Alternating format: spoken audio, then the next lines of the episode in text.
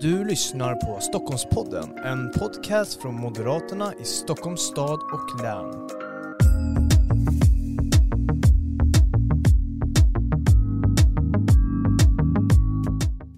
Varmt välkommen till ännu av Stockholmspodden, Moderaterna i Stockholms stad och läns podcast. Det är högt tempo, det är snart 11 september och då är det val.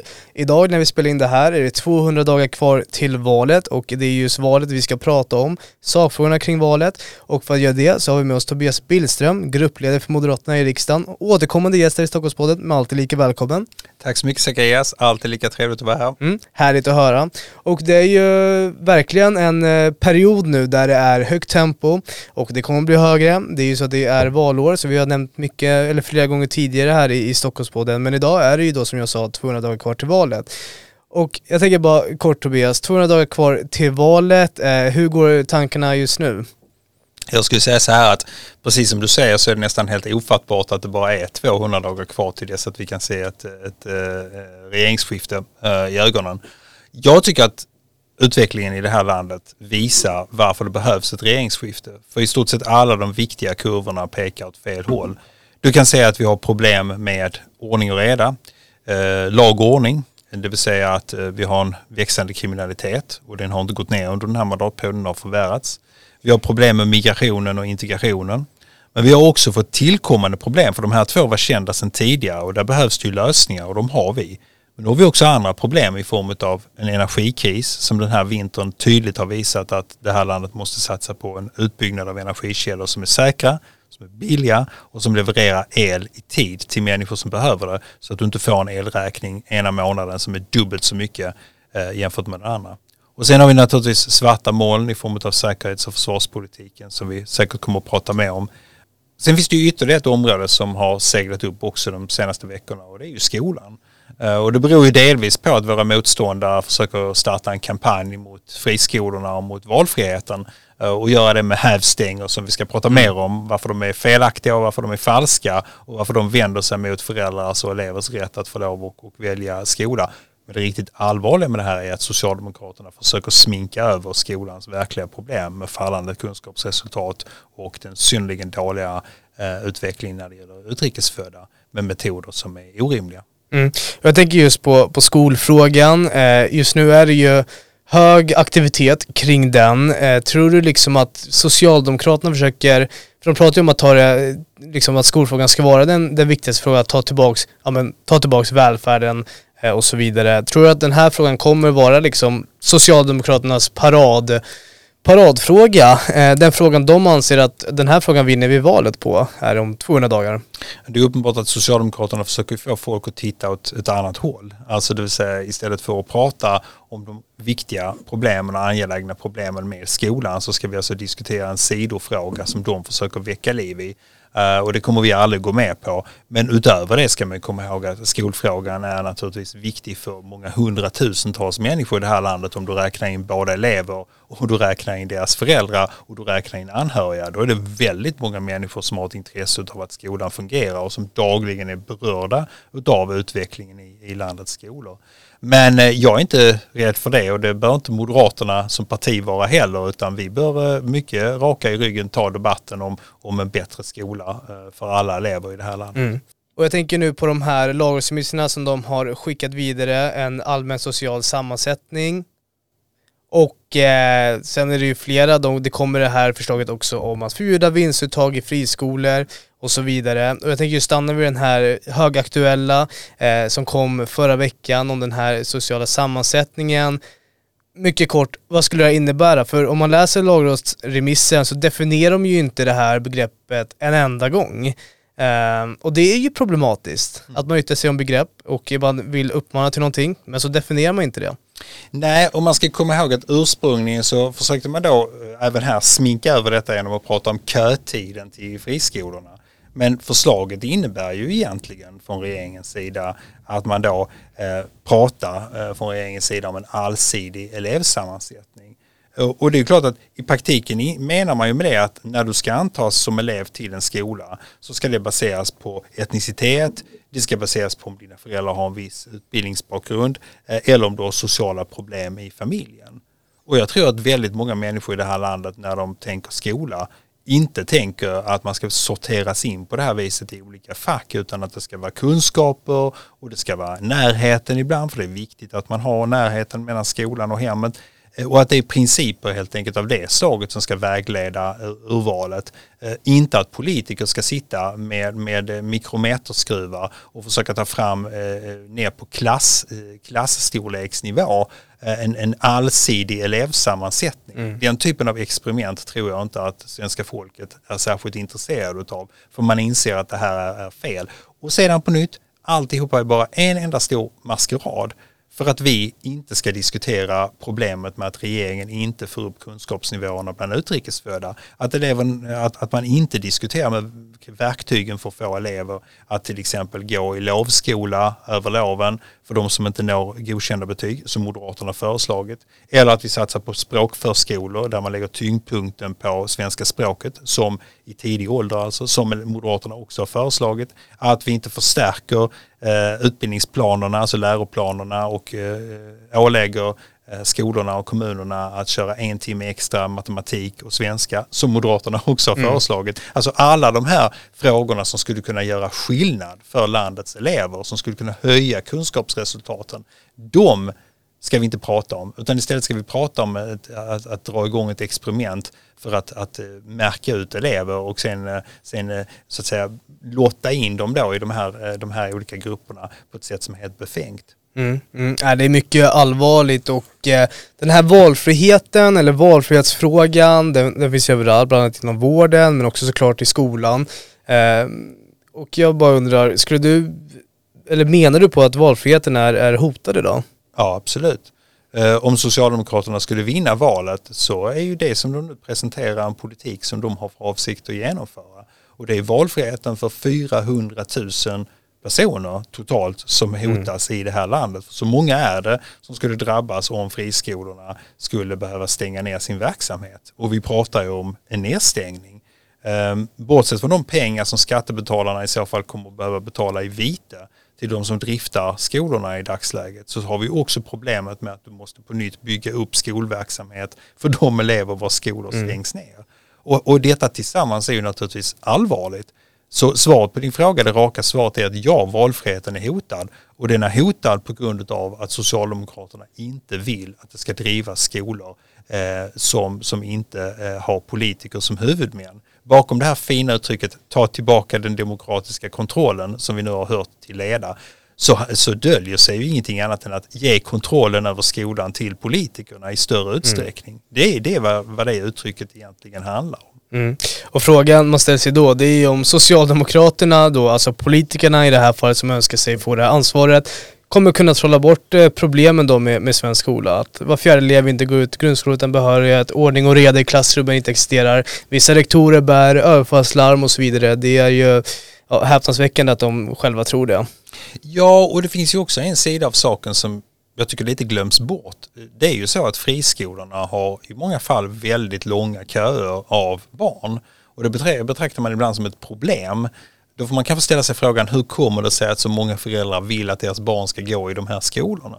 Och det beror på att skolorna levererar resultat, och därför vill föräldrar att barnen ska få ta del av den här undervisningen. Varför väljer kommuner att välkomna till exempel internationella engelska skolan till sig? Ja, men det beror ju på att resultaten är bättre. Det beror på att kraven på ordning och reda, det beror på att allt det som upprätthålls, det beror på att man känner att barnen är trygga och får de kunskaperna som man vill ha. Det ska vi också prata om i den här valrörelsen, och jag är inte säker på, om jag ska vara helt ärlig, att den socialdemokratiska experimentskolan helt enkelt står pall förslagen som vi kommer att rikta mot de här förslagen som de kommer med. Förlåt, som vi kommer att komma med i motsatsen till det som de föreslår.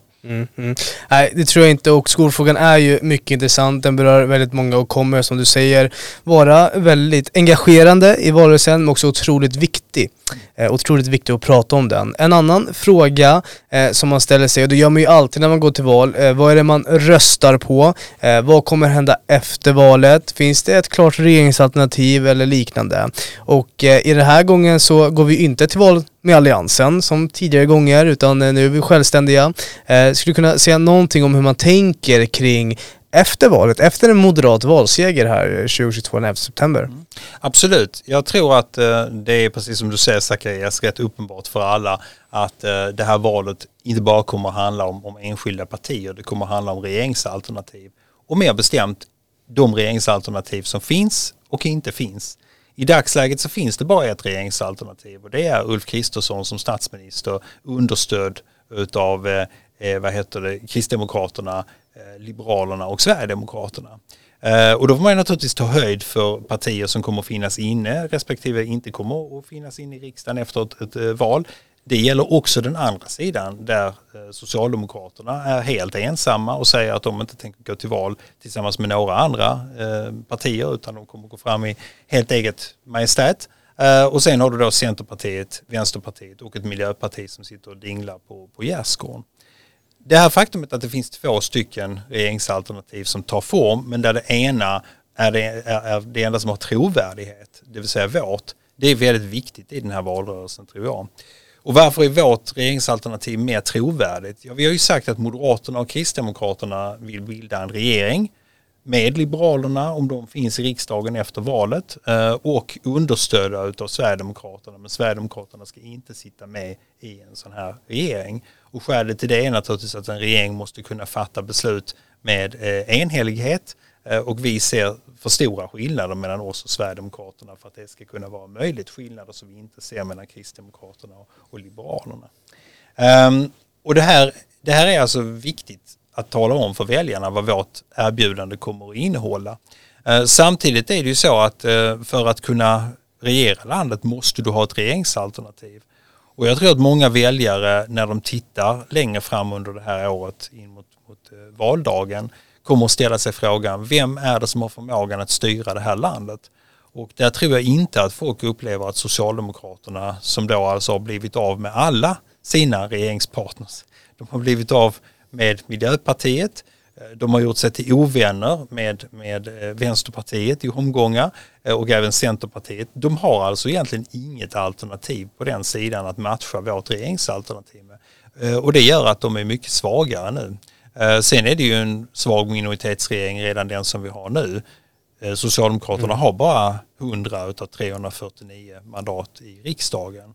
Och det här talar också sitt tydliga språk. Mm. Ja, det är mycket intressant och det är viktigt när man nu går till vallokalerna den 11 september att man också vet vad man röstar på, precis som du säger här, Tobias. Det ska vara tydligt. Men det finns ju, som vi nämnde här, jättemånga olika saker som kommer dominera den här valrörelsen. Men en kanske lite bubblare, det är säkerhetspolitiken och med all rätt såklart med det som händer i vår omvärld, i säkerhetsområdet nära Sverige. Då pratar jag alltså om Ukraina.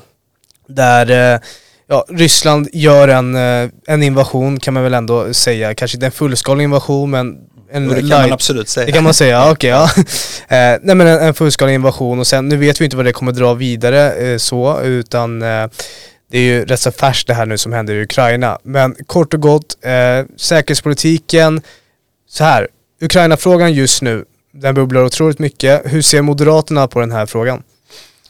Det vi upplever just nu är en utomordentligt allvarlig säkerhetskris. Det är det svåraste läget sedan 1989 när Berlinmuren föll.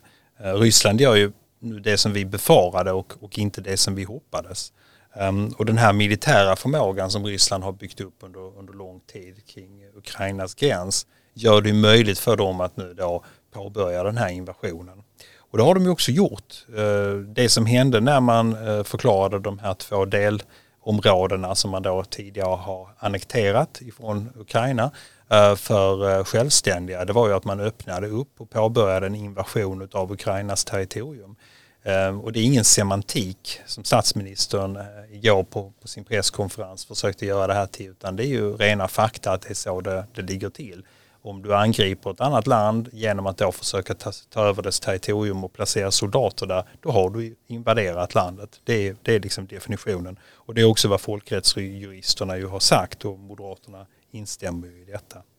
Så det är viktigt att prata klartext om det här och det faktum att statsministern höll en presskonferens som var allt annat än klartext, som var rörig och virrig och flamsig, det inger inte förtroende i det allvarliga läget som vi befinner oss i. Nu ska man ju säga att vi är naturligtvis Moderaternas sida beredda att söka samsyn med regeringen. Självklart, det ska man göra i ett sånt här läge. Och det betyder att vi är självklart också beredda att prata med regeringen. Men då måste regeringen också prata klartext gentemot oss. Men framförallt gentemot väljarna i det här landet och medborgarna. För det är regeringen som styr och det är regeringen som måste ta ansvar för utrikespolitiken i Sverige.